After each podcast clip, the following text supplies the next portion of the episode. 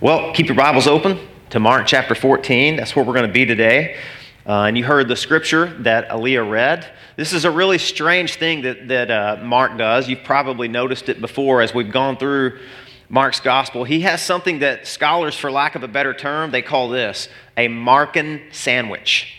He puts these strange stories together, and it's like, Mark, bro, what's going on here, man? Did you you have an insomnia when you're writing this? What's going on? He seems to be all over the place because he starts out in chapter 14 talking about uh, the Passover, the Feast of Unleavened Bread, and the chief priest and the scribes were seeking how to arrest Jesus by stealth and kill him. For they said, Not during the feast, lest there be an uproar from the people. And then he transitions into this really uh, beautiful story about Mary of Bethany anointing Jesus. And then he goes right back to the betrayal of Jesus by Judas Iscariot and the conspiracy and the murder. And it's like, what the heck? So there's this sandwich. The meat we're really going to focus on today, but the bread on the top and the bottom is conspiracy, deceit, hypocrisy, murder. It sounds kind of strange, doesn't it? What's Mark doing here? I think what he's doing is he's giving us some perspective, he's given us some contrast. Here's these men. When I say the word Pharisee, everyone in here conjures up this image, and it's probably not a good one, right? Even though the Pharisees were the religiously conservative people in their day, and by name they were supposed to purify the worship of Yahweh and be the set apart ones. But what they ended up being was self righteous hypocrites who were responsible for the murder of Jesus. So when you think of the word Pharisee, there's a legacy there. That's the title of our sermon today. When you think of scribe, lawyer, Sadducee, Pharisee, New Testament wise, you think of betrayal. When you hear the word Judas Iscariot, what do you think of? How many people have you met named Judas, by the way? Probably not many. If, you, if anybody in here named their kid Judas, the word's beautiful. It means praised. Even though the word is beautiful, hardly anybody names their kid Judas. Why? Because it has, to some people, such a stigma attached to it.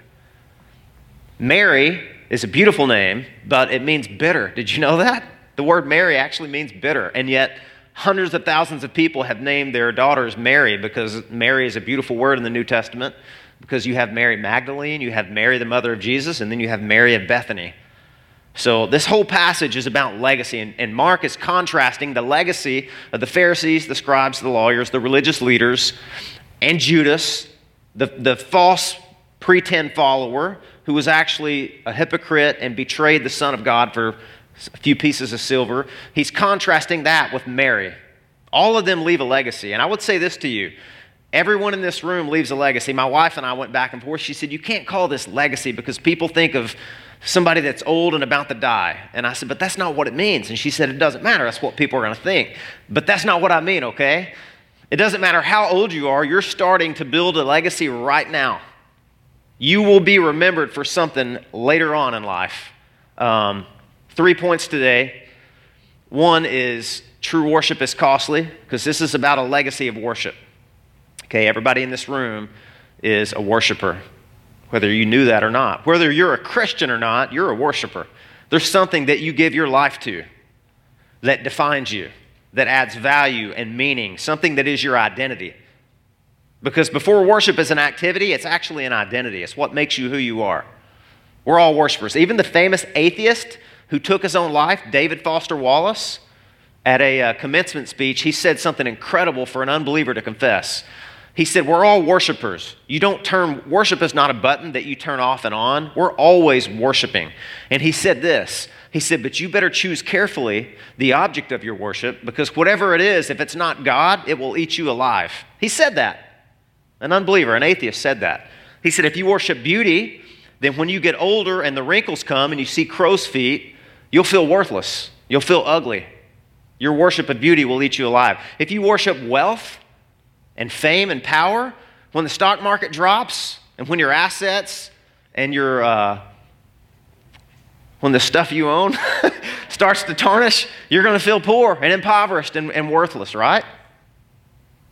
If you worship your health, when you start getting arthritis, uh, or maybe you're an extreme sports athlete, you you uh, do the whole box fitness thing, whatever it is, you better be careful what you choose to worship because it will eat you alive, unless it's Jesus, right? Because worship is anything apart from God is idolatry. And the thing you see about idols in the Bible is that they demand sacrifice. Idols are very demanding. They come to take your life, not to give you life like Jesus did. So, this is a legacy of true worship. Everybody in here is a worshiper. Everybody in here is building a legacy that you will be remembered by. So, the outline is one, and hopefully, it's true worship will be your legacy, like Mary's was. So, true worship is costly, true worship is perceptive, and true worship is provocative. Provocative. Um, but everyone in here will be remembered by something. You remember some of these? Some of these are funny. You remember the Star Wars kid? That poor guy. Anybody remember him? That's, that's his legacy that he's going to be remembered by, is uh, somebody secretly getting a hold of that recording of his. Some of the memes, Steve Jobs, Ian McKellen playing Gandalf, and the Harry Potter kid. Everyone is going to be remembered by something. What will you be remembered by? That's what Mark is doing here. He's shoving all these things together. Um, and look, you don't have to go very far, either in history or in the Bible, to see that some people's legacy it stinks. It's terrible. In fact, I was reading, I want to read this uh, to you. I was reading this morning to Sarah a king's legacy from the Old Testament, and his name uh, was Jehoram. Now, Jehoram was the son of Jezebel. So we're not expecting much already, right? I mean, his, his, I've never heard anybody named Jezebel either. My father in law had a cat he named Jezebel once, but that's not a name you hear because she was basically a witch in the Old Testament who was a queen, who was an idolater, and she took idolatry to a whole new level. Her and her husband, Ahab. So King Ahab and his wife, Queen Jezebel, had a son, their firstborn son, and his name was Jehoram. And uh, he grew up seeing gross idolatry as a way of life. You can imagine the legacy that was handed to him by his mom and dad, and he continued that legacy. He carried it to new heights. The Bible says that he did what was evil in the sight of the Lord. He forsook the Lord. He abandoned God, the Lord of his fathers. He made high places, which means in the Bible, places where you worship false gods and goddesses. He made them. As the king of Israel, God's people, he made high places. He built them for his people to worship false gods and goddesses. It says that he enticed all of Jerusalem into whoredom, and he made Judah go astray. And on top of that, he killed all of his brothers because he felt like they would threaten his kingdom and usurp his throne. So he killed them, he knocked them off. And this is what the Bible says about his legacy. Check this out. This is the, the epitaph on his, on his tombstone, okay? From God. And after all this, the Lord struck him in his bowels with an incurable disease. In the course of time, at the end of two years, his bowels came out because of the disease, and he died in great agony. His people made no fire in his honor like the fires made for his fathers. He was 32 years old when he began to reign, and he reigned eight years in Jerusalem, and he departed with no one's regret. They buried him in the city of David, but not in the tombs of the kings. I mean, just, just stop for a minute and imagine that's your legacy. Terrible person, terrible father, terrible husband, terrible person, uh, led people astray, was a murderer, was a hypocrite, had his funeral, nobody came. Nobody, can you imagine that? There's a funeral conducted in your honor, and nobody shows up, maybe except some old guy with a cat who's just confused and thought it was somebody else's funeral. Can you imagine that? That's your legacy. Nobody regretted your passing. In fact, maybe there was a party in the streets. We're all building a legacy, and that's what we see really in this passage. So, three qualities of, of, of, true worship, okay? Three qualities of true worship. And listen, in today's message, I'm going to use a lot of illustrations and examples and people from history you may or may not have heard of. And I'm usually not comfortable uh, putting a whole lot of that in a message, but I am comfortable today. And here's the reason. If you look at verse 9 in the story, the whole story is about Jesus honoring the legacy of a true worshiper. And I think he'd be okay if we did that today. Look at verse 9. Jesus says, Truly I say to you, wherever the gospel is proclaimed in the whole world, what this woman, Mary, has done will be told in memory of her. This is the only time that it's okay when you're preaching the gospel. Who's the gospel about? Christ. He lived the perfect life, He died a substitutionary death in the place of sinners like you and I. So it's about Him. We're here to exalt Him today. And at the same time, it's not like an exception clause, but Jesus says, Look, as you're preaching that gospel, remember Mary, remember what she did, commemorate her. It was beautiful. Kalos in Greek, it means good, beautiful, noble, commendable, worthy. So, we're talking about Mary today, we're talking about Jesus, and we'll talk about a few other true worshipers so that they can inspire us, so that, so that their legacy can be passed down to us. So, through qualities, three qualities of true worship, and quality number one is this that true worship is costly. It's costly. You remember in the Old Testament, David was going to offer sacrifice. He's a king and he's wealthy, and he asked for this guy's property to build an, an altar on. And the guy says, I give it to you. You're the king. It's yours. And he said, No, I want to buy it from you. And the guy's like, No, you're the king. You're not, you're not buying anything from me. I give it to you. And remember, David said something. He said, I'm not going to offer sacrifice to the Lord unless what? It cost me something. Why? Because that's important to God. Worship ought to be costly. That's what the word sacrifice means. It's costly, it's painful. It's supposed to be that way. Mary's worship was costly in ways you may not see uh, right up front. We're going to talk about the obvious cost. It was three, this, this flask of alabaster ointment came from this rare uh, flower in India that you could only get in the Himalayan mountains. It almost sounds legend, like you had to climb this mountain to get this flower, to make this perfume, to make this ointment, and that's why it cost 300 denarii. Do you know how much that was, by the way? 300 denarii in the New Testament times was an entire year's salary. I looked up the medium income, uh, medium household income. Am I saying that right? For Deltona, you know what it is? 40, just over $44,000. Now, we're going to get back to this later, so when I say it was costly, duh, obviously, a $44,000 gift for somebody, that's extravagant, isn't it? That sounds quote unquote over the top, but I'm not even going to make that point yet because what's really interesting about this is three different gospels recorded this. Matthew recorded it, Mark recorded it, and also John recorded this, the apostle of love. And it's really interesting in John's version, Mary, uh, he, he tells us the woman's name, that it was Mary. It was Mary who lived in Bethany, and her sister was Martha, and their brother was who? Lazarus. And you remember what happened to Lazarus? He died. He got sick. He died. He was dead for days. They had a funeral. They buried him in a tomb, and Jesus came and resurrected him. This was his sister, Mary. So there's probably a lot of reasons she $44,000 did, she didn't blink at it. She was so grateful for who Jesus was and for what he did. Um, but in John's gospel, it tells us this was Mary. And it goes even further. Not only did she break this alabaster box or flask, she didn't break it over Jesus' head, by the way, okay? She didn't christen him or anything like that. she broke it and, and, and poured all of this uh, beautiful fragrance, and the Bible says that the aroma filled the room, and she anointed his head with it. But in John's gospel, it says that she let her hair down. Now, we don't get this in our culture today. For a woman to let her hair down was a tremendous sign. In fact, those were grounds for divorce for a Jew. Did you know that? If a woman let her hair down, that was such a sign. It was something that was so private that she was only supposed to do in the presence of her home, her family, with her husband. It was a sign of great intimacy and not always sexual, so I don't want you to think that. But it was a great sign of affection and love and intimacy in a personal way. She let her hair down, and not only did she anoint the head of Jesus, she took her hair and she took that nard, not lard, it was nard, okay? And she clean the feet of Jesus. Now, can you imagine that? I don't have hair, but if I did have hair and if it was long, I don't think I'd be washing uh, somebody's feet in the ancient Near East. Okay? Do I need to tell you that that was a that was a pretty disgusting foot care was pretty disgusting back then, okay?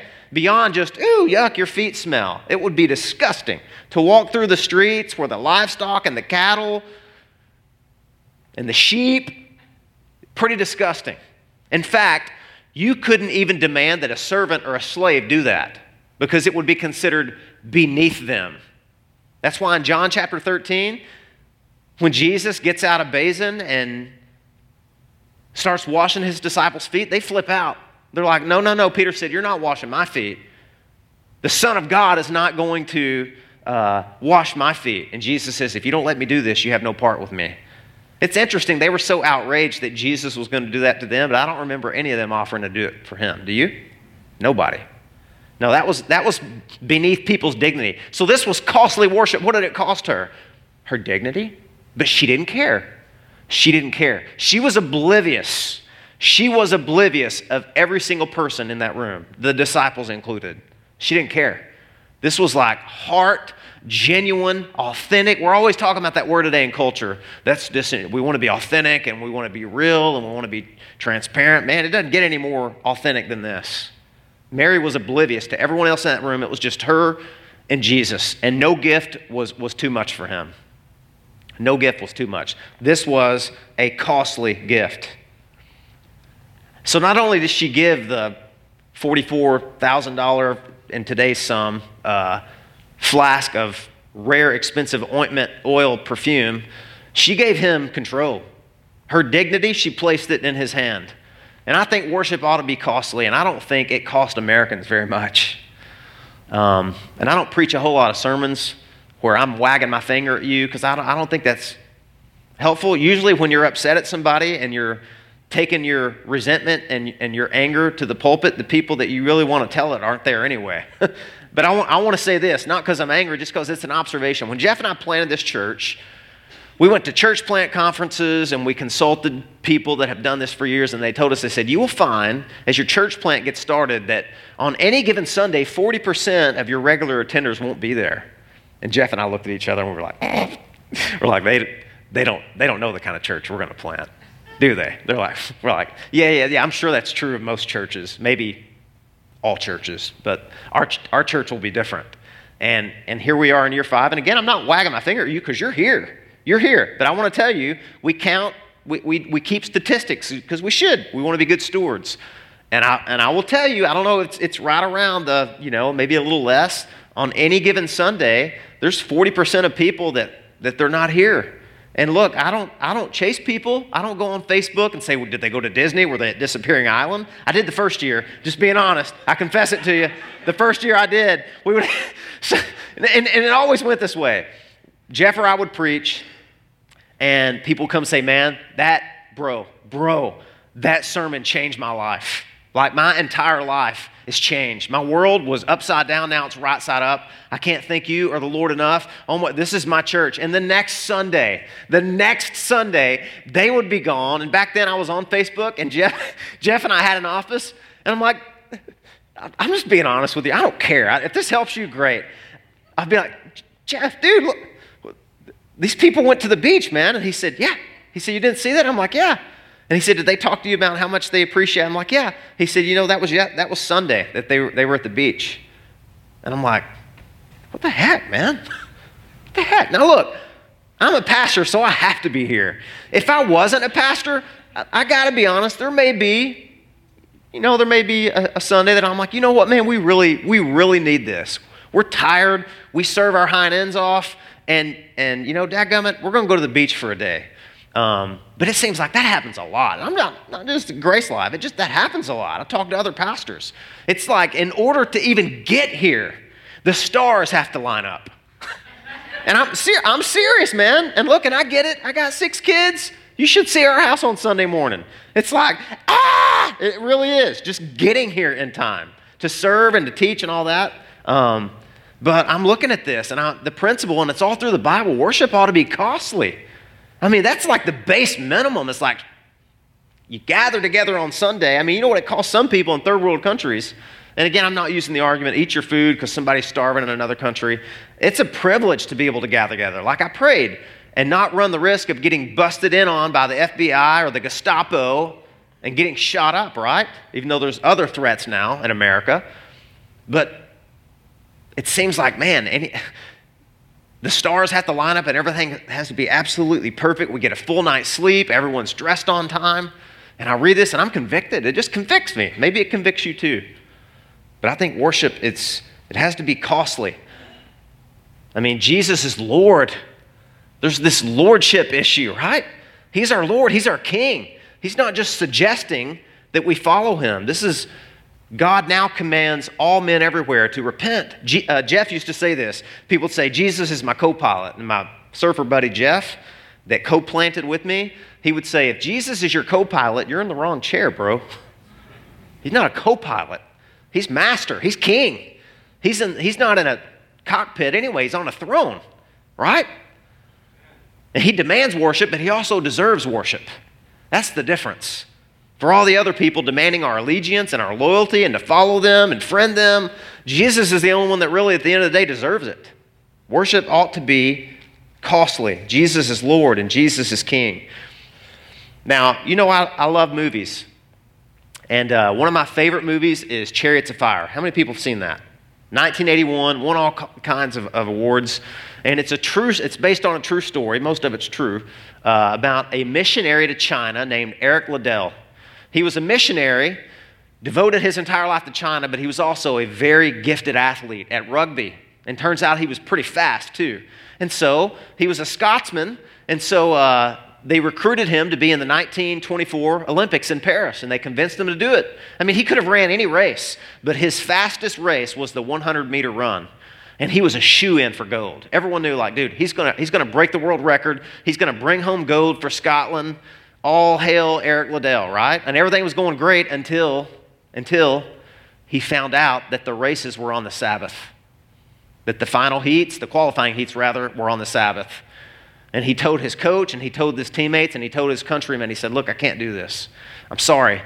You know, to him, at least his conviction was that on the Sabbath you don't do anything but worship and rest. You don't do any activity. And we would have a lot of us different views on that, and that's okay. But for the purpose of the illustration, that was his personal conviction. That was his worship. He said, I'm not doing it on the Sabbath. And the Prince of Wales argued with him. He said, I don't care. Um, People, the media called him unpatriotic, and he said, I don't care. At the end of the day, my loyalty is connected to Jesus Christ, not to you, and I'm not doing it. I'm sorry. If it means I don't get gold, then I don't get gold. I don't care. He made a very costly decision, but check this out. In the movie, you can see this, and this is truly what happened. One of his teammates was moved by his conviction. He said, Look, bro, I'm running the 400, uh, and I think maybe the 200. He said, Those heats are not on the Sabbath. I know they're not your race, you haven't trained for them, but why don't you run those and you can keep your conviction and still participate in the Olympics and maybe get a third place trophy or whatever, bring home bronze. What is that third place, silver, bronze, whatever? So he said, okay. So uh, he's training for it the best he can, and the day comes where he's about to run the 400 meters. And I don't know why I always get emotional when I, when I talk about this, but it's a really powerful cinematic piece of movie history. Uh, it shows him at the starting gate, which wouldn't be, if you're about to run, nobody would walk up to you and hand you a, a note. But in the movie, he's about to, he's about to run, and uh, one of his teammates walks over, I think from the other team, and hands him a note and walks off.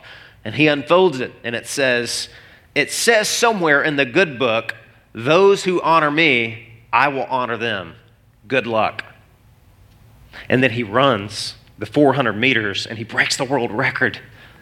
That true, true story, that happened. He broke the world record. They said they've never seen anybody run it. The pace that he started out with, he finished with. He told his sister Jenny, he said, I run the first, four, the first 200 meters as hard as I can, and the last 200 I run for God. But he, he, he ran it in 47 seconds and he brought home gold for his country. And you know what?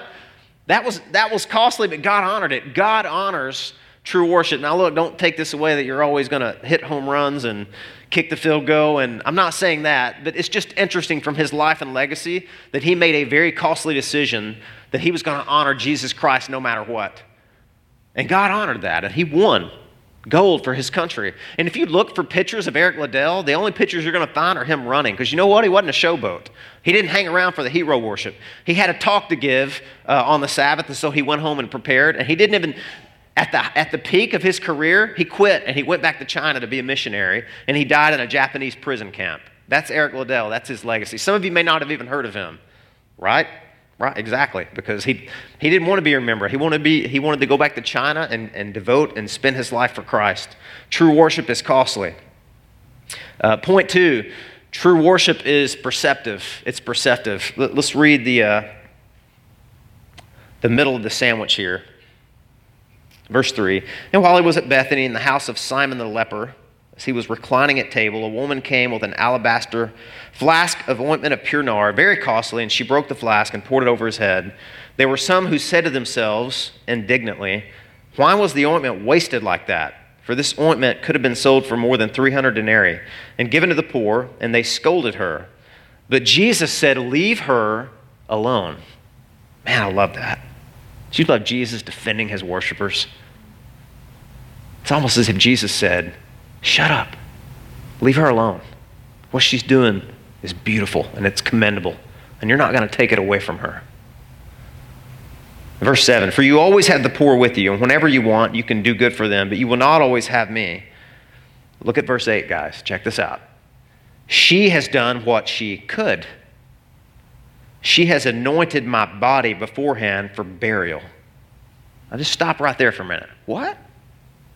See, I always thought this was the Messiah. This is King Jesus. She's anointing him as a king deserves to be anointed, right? That's what this is. No, that's not what this is. She's not anointing him because he's a king, even though he is a king and he deserves to be anointed. Why is she anointing him? What's it say right here? For his burial. You know, if you in the ancient Near East, you were anointed for burial because they didn't do embalming fluids like we do today and they would use spices and fragrances, and it was very costly and expensive. And Jesus says, She's doing this for my death. And you always have poor people with you, and, and you can go and, and minister to them anytime you want, but there is a limited time that she's able to do this, and she recognizes it. Whoa, whoa, so what's he talking about here? Oh, she's been listening, hasn't she? She's been listening to Jesus. Do you remember in Mark's gospel, over and over and over and over, Jesus is telling his disciples, I'm going up to Jerusalem, I'm going to be betrayed, I'm going to be uh, killed, I'm going to be, murdered, I'm going to be arrested, I'm going to be buried, but on the third day I'm going to rise from the grave. And it says they didn't understand it and they were afraid and they didn't ask any questions. And one of the, one of the passages says it offended them. They weren't listening. They didn't get it. They didn't perceive what Jesus was talking about. His entire mission and purpose for coming to the earth went right over their heads, but not hers, not Mary's. Mary was perceptive. Mary got it. She understood Jesus is coming to die for sinners like me. She understood. She was very perceptive, and, and true worshipers are perceptive. They know, I mean, you can't be a true worshiper if you're not, because you're not going to have any fuel to worship. This says that this was at the house of Simon um, the leper, verse 4. Now, I don't want to go too far with this, but when, when there's a story recorded in three different places in the Bible, you can take the pieces and, like a beautiful tapestry, and you got a pretty accurate picture at the end of the day. So, John tells us this was actually at Mary and Martha and Lazarus' house, and that it was a feast that was thrown for what Jesus did for Lazarus, okay? So Mary, Martha, and Lazarus are throwing this feast. Same event happened in John 12. But here it says while he was at Bethany in the house of Simon the leper. So what's going on here? This is what I think. This is Tommyology here. So don't, you know, don't bank your salvation on this. Uh, I think Simon was the father of Mary, Martha, and Lazarus. And I think he had been a leper, and I think Jesus cleansed him. Because if you were a leper, wasn't nobody having a party at your house back then, okay? wasn't happening. So here's what I think. I think this was a big party for everything that Jesus had done for this family. I mean, the Bible, the Bible says now Jesus loved Martha and Jesus loved Mary and Jesus loved their brother Lazarus. I think this family loved Jesus. And I think Mary especially was grateful. I mean, if your brother died and was buried and Jesus came and rose him up from the grave, you'd be thankful, wouldn't you? And if your dad was a leper and his life was over and, and that disease was, was lethal back then, and you were banished and cast out if you had it, would you be grateful if God restored your dad? If in fact that's what happened, I think it probably was. She was very, very perceptive as a worshiper. She knew my life would be completely different were it not for, for this man named Jesus who came and radically altered everything. He, he raised my brother from the dead. He, he probably, I think, healed her father of leprosy. And so, yeah, no gift is too extravagant or over the top. True worship is perceptive. And then here's the third point. I really wanted to spend the most time here. Um, we'll make this quick. True worship is provocative. True worship is provocative. What do I mean by that? Man, don't miss this. Whenever true worship is taking place, it's going to elicit a lot of reactions from people. Have you ever noticed that? People say things like, well, let's not get crazy here. You ever heard that when you're doing something for the name of Christ, for the honor of his kingdom? Because he's worthy, somebody always has to use words like extreme. Well, that's a little radical and that's a little bit extreme, don't you think? Let's not get too crazy. Let's not go too far over the top. Have you heard that? Have you said that before? I've said that before. I don't know, get crazy here.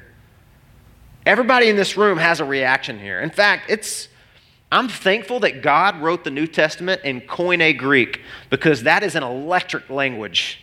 And, and sometimes English does not do justice to what actually happens, and that's why I'm grateful for Greek. I don't speak Greek, but I did study it in seminary, and, and I can interact with the commentary because I'm not the sharpest knife in the drawer. I need help. But some of the words here, man, they're powerful. Listen to this. Verse 4 There were some who said to themselves indignantly, Why was the ointment wasted like that? Indignantly. Some of them said indignantly. That's not, doesn't really do that justice. They were hacked.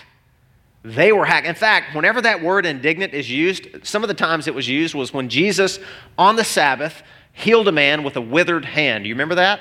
And it says everybody in the synagogue was indignant. They were angry at Jesus for doing that because that's not how true that's not how true worship is supposed to happen. And they said there are 6 days on which a man may work and be healed. Let them come and be healed on that day. Don't don't work on the Sabbath though. Another time it was used whenever was whenever little children were waving palm branches and saying Hosanna King to Jesus. You remember that? And it says that the religious people were indignant. They were angry at Jesus being worshiped by children. That word is always used when Jesus is being worshiped in a way that religious people weren't jiving with. That's what's interesting to me. The people that are indignant are religious people. That's usually who the worship elicits the, the, the most provocative response from. They were indignant, but the, the Greek thing goes further here. It says, Why was the ointment wasted like that? For this ointment could have been sold for more than 300 denarii and given to the poor, and they scolded her. See, scold just doesn't, that doesn't do it. That's, that's the weakest English word you could use, is scold. The word here is actually, there's a picture, and it's used for when a bull is charging somebody, like a matador, and he sees red. And the word is when the, his nostrils flare up and, and like all this gross stuff starts, I don't want to do it because I'll snot come out. That's the word here. It means to snort in derision and anger. You are highly offended. These people were hacked at what she did. And before, before, before we're too hard on them, remember the denarii, 300 denarii. I want to ask you a question.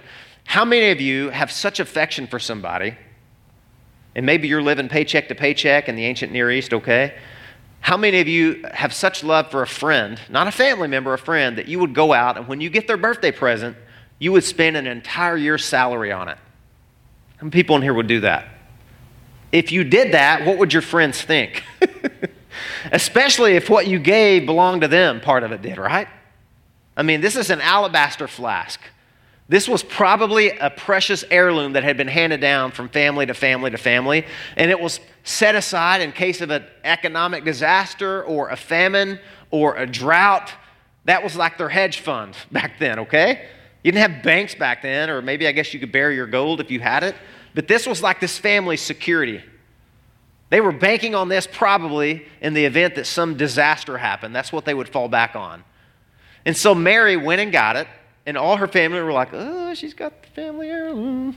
And she walks in the room and they're like, well, okay, it's Jesus. You know, he's, he's done a lot for us. He healed your dad of leprosy, you know, right, dad? And he's like, yeah, he healed me of leprosy. and he rose your brother from the grave, as Lazarus was like, yep, I'm alive. So like, let's give him a few drops. And she broke it. Now, back then, they didn't have Ziploc and, uh, and Tupperware, okay? When you broke, when you broke it, that was it. It's gone. Like all of it. Like it reminds me of a kid. You, you, guys have kids that do that? They go in the kitchen to get something and there's no like drop or a little cup. It's like you get the whole, two, you know, they dump the whole thing. Mary did this. And it got really tense. And those words, like everyone in the room is yelling at her. And she's worshiping. She's oblivious. She doesn't care. It's not beneath her to do that. To, I mean, she's got her hair. Another passage says she's washing, she's using her tears. This is true worship, and it's costly, and it's perceptive, and it's provocative. And you're going to find, my friends, that when you get radical with your worship, the people that it's going to provoke the most are going to be religious people. Mark it down, and you watch and you see. That's been the history of the church, especially when a missionary feels called by God to go. They get derided, you guys have heard all those stories, right? Young man, sit down. When God decides to reach the heathen, he'll do it without your help and without mine. You remember that was said of William Carey? When he used to weep over a leather globe of the world that he made, and when he told his church his plans, they laughed at him. They wouldn't support him, they wouldn't send him. Just really interesting to me. Provocative. True worship is provocative. I want to show you just a few slides here. There's, here's a man named Hudson Taylor, and his parents prayed for Hudson when he was just an infant. They prayed that God would grant him the opportunity to work in China as a missionary. And when he was a teenager, he, he gave his life to Christ, and he knew God was calling him to China. So he studied medicine.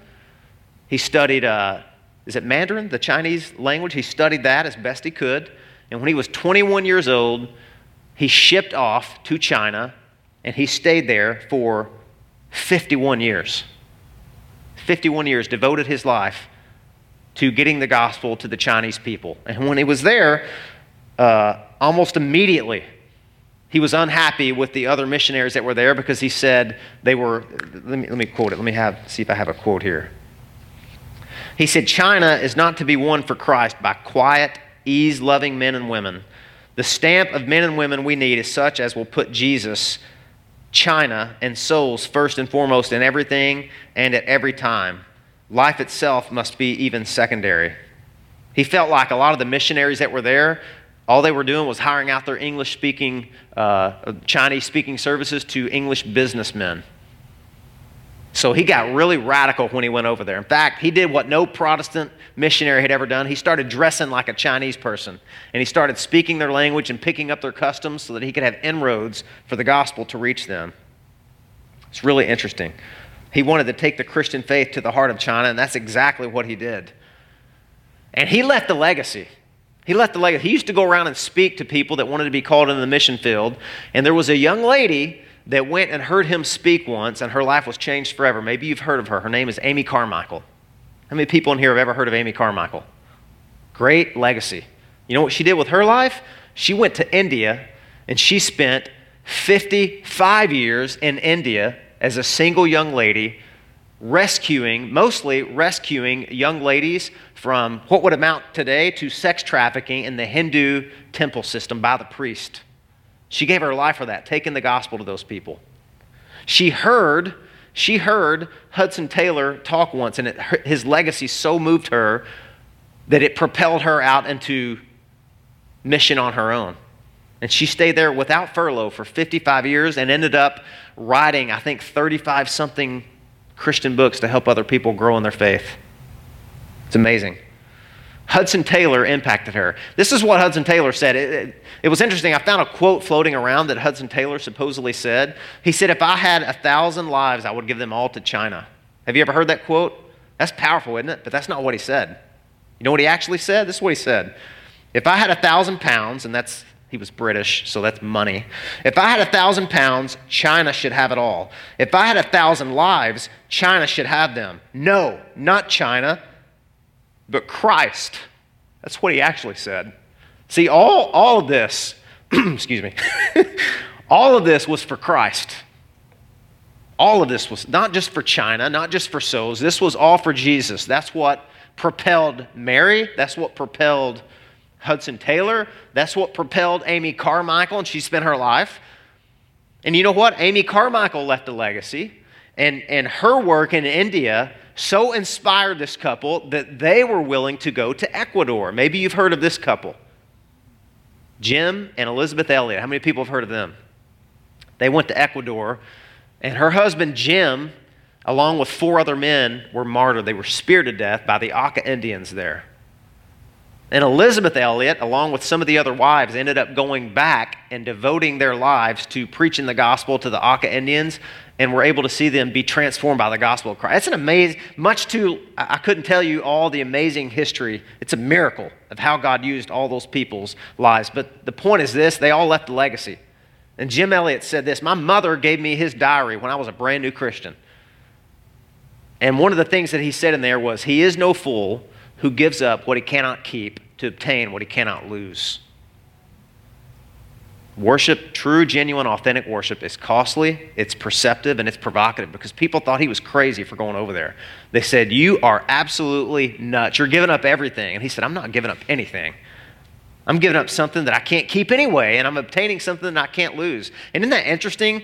Every time you find Mary in the New Testament, Jesus is commending her. I just love that. If, let's just be honest. If you if right now Jesus would walk in here and he would look at your life and he would say, "Look, people are going to think you're crazy, but I think what you're doing for me is beautiful. And don't don't let anybody tell you it's a waste." How would that make you feel? Wouldn't that be over the top for you? Wouldn't that wouldn't that uh, thrust you into deeper and more radical and sacrificial Christian service? I think it did Mary. Every time you see Mary in the New Testament, she is sitting at the feet of Jesus, worshiping him. In fact, there's another time. You remember the story of Martha and Mary? Jesus came to their house. Martha was busy with serving, and she was distracted, and she was troubled. You remember this? And she came to Jesus and she said, Jesus, tell my sister Mary uh, to help me. I'm in the kitchen, I'm cooking, I'm serving, and she won't help me. You remember what Jesus said? He said, Martha, Martha, you are troubled and distracted and anxious about many things. Mary has chosen the best lot. I think the, the word used in Greek. She's, she's made the best decision. And he said, What she has chosen will not be taken away from her. He says, No, I'm not getting her. I'm not going to pull her away from worship. That's the best decision. Every time you find Mary, she's at the feet of Jesus, she's worshiping, and Jesus is commending her. And man, I want that. I want that kind of legacy. Don't you? Nothing is too much when the name of Christ is at stake, but it's going to provoke people. I can, I'll, I'll close with this story. And I don't want to use names, because you would probably know who both of these men are.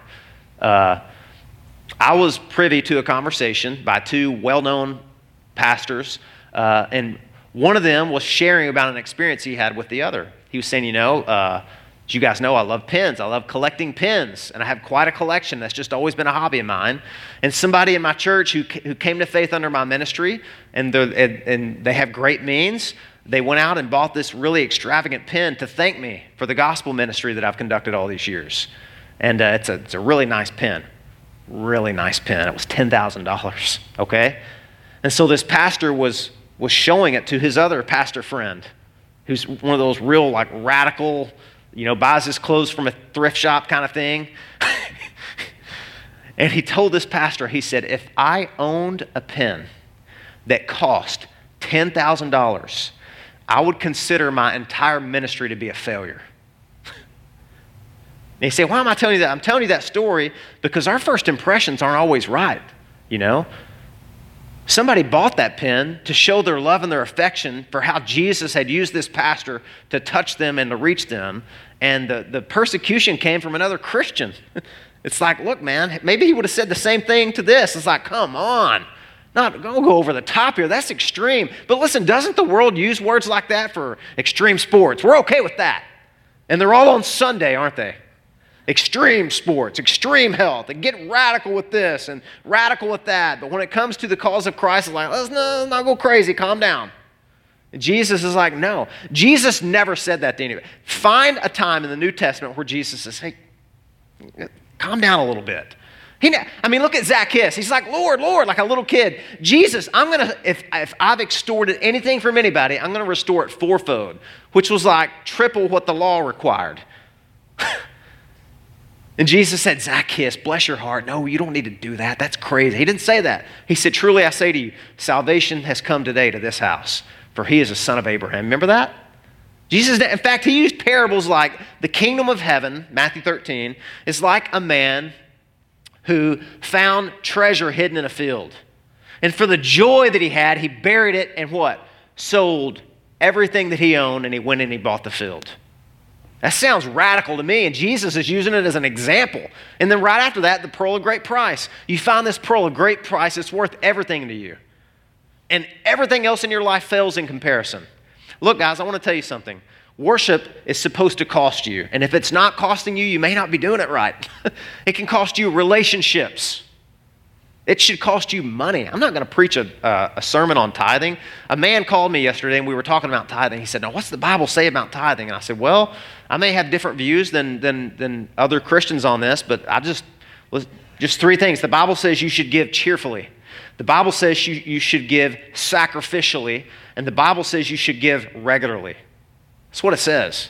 The tithe principle is more of an Old Testament thing, but if you want to use tithe 10%, I think that's a good place to start. That's my belief. It's a good starting place because Jesus is worthy of getting our first fruits, the Bible says. That's worship.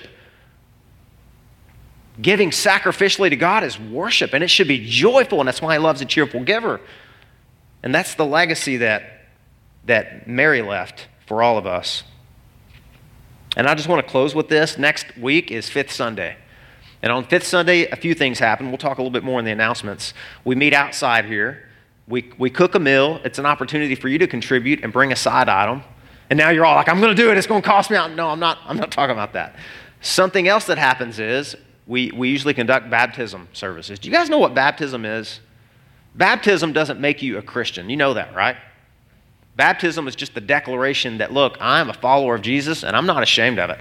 I don't care who knows. It's one of the ways, it's an ordinance that God left us to say to the world, Jesus is my king. He's my Savior. He died for me. And there's, there's nothing that He could ever call me to do that's, that, that's too much or too costly. Um, some of you may not have been baptized, but you've confessed your sins and you've exercised faith, saving faith in Christ, and you need to be baptized. Jesus commands that all of us um, publicly identify with Him. That we're His child and we're not ashamed and we're not embarrassed. And if you've not done that yet, uh, talk to me, talk to one of our elders, talk to your community group leader, and let's get that scheduled for you. If, it, if not next Sunday, we can schedule it for the future. The, the only thing that we do is we want to hear clear, uh, a clear understanding and comprehension of the gospel, that you have truly understood who Jesus, who Jesus is, excuse me, who Jesus is and what he came to do on your behalf, and then we would love to baptize you as part of our church. Um, and here's the final thing what really fuels all this worship? What fuels it is what God has done for us. He died for us. He, he took the punishment that all of us deserve. He was abandoned by his father. That's what you and I deserve. And he adopted us into his family. Brent and Abby Carnathan adopted a beautiful little precious baby the other day. And for the first time ever, I was invited to the courthouse to witness this uh, transaction. And I'm not going to steal your thunder. I know you want to talk about it another time up here. Um, but this is what struck me. There was a whole bunch of people in there, and Jackson's, what, a year and a half? Still not really able to discern probably much of what's going on, except all the people he loved are there. They're all dressed up, they're all smiling, and this judge, all dressed up, it's all official. He has a, a gavel, and he's asking Brent and Abby even asked Jackson, I think, a, a question just for procedure. And he's saying, you, Will you love this young man like your son? Man, it's so incredible to hear a judge ask that, right? Will you pledge to love this son and take him into your home and care for his needs? And it was just interesting when the, when the really official part, where kind of the, so to speak, the gavel drops, and he says, I now declare you, you know, Jackson Carnathan. And everybody just erupts into applause. And I'm, sorry, I'm watching this little boy and I'm looking at his face. And he's shocked a little bit because it's so loud. And he's got a little toy and he drops, he drops his toy. And I'm thinking, man, if you knew what just happened, if you could wrap your mind around what just happened to you, buddy, what God has just done for you. And then it hit me. Sorry. It hit me when I was driving home. I'm just like him. I don't fully understand it. If I did, I drop more than a toy. I drop on my face and my knees. I go find a soft spot on the beach where I can get down on my hands and my knees in the sand and say, God, I'm so unworthy to be called your son. But you cleansed me and you died for me and you justified me. And nothing that you ever asked me to do is going to be too costly for me because of that. Sorry, I didn't want to steal your thunder, but let's pray, okay? Lord, thank you so much for adopting us into your family. We were outsiders, all of us. We had no claim to be your child. Nothing that we did could ever commend us to be part of your family. You are the one who made us worthy. You are the one who lived the perfect life and put it on our account, Lord. Thank you so much for that. I pray we could all wrap our minds around that this morning and it would propel us and thrust us into genuine, heartfelt, authentic worship that the world would sit up and take notice of. Even people would be offended and angry about it because they don't understand, Lord, that that's our identity. And maybe there's some people here, and maybe they've been on the other side of, of, of, this story. Maybe they've been a part of the bread of the sandwich, and they've been a Judas, or they've been a religious leader, and there's, there's hypocrisy and there's deceit. And they don't want to worship you, and they get angry when they see anything given to you. Like Judas, they're greedy. And I pray, God, that they would know that does not have to be their legacy, that does not have to be their identity. Part of their story can be there was I, a hypocrite a deceiver, running in religious circles with my heart not truly in it, and then Jesus changed everything and they became a true worshiper. I pray many at Grace Life, Lord, that would be their legacy, that would be their story. Thank you for this day. Thank you for this beautiful passage and, and the power of the gospel. And I pray and ask all these things in Jesus' name. Amen.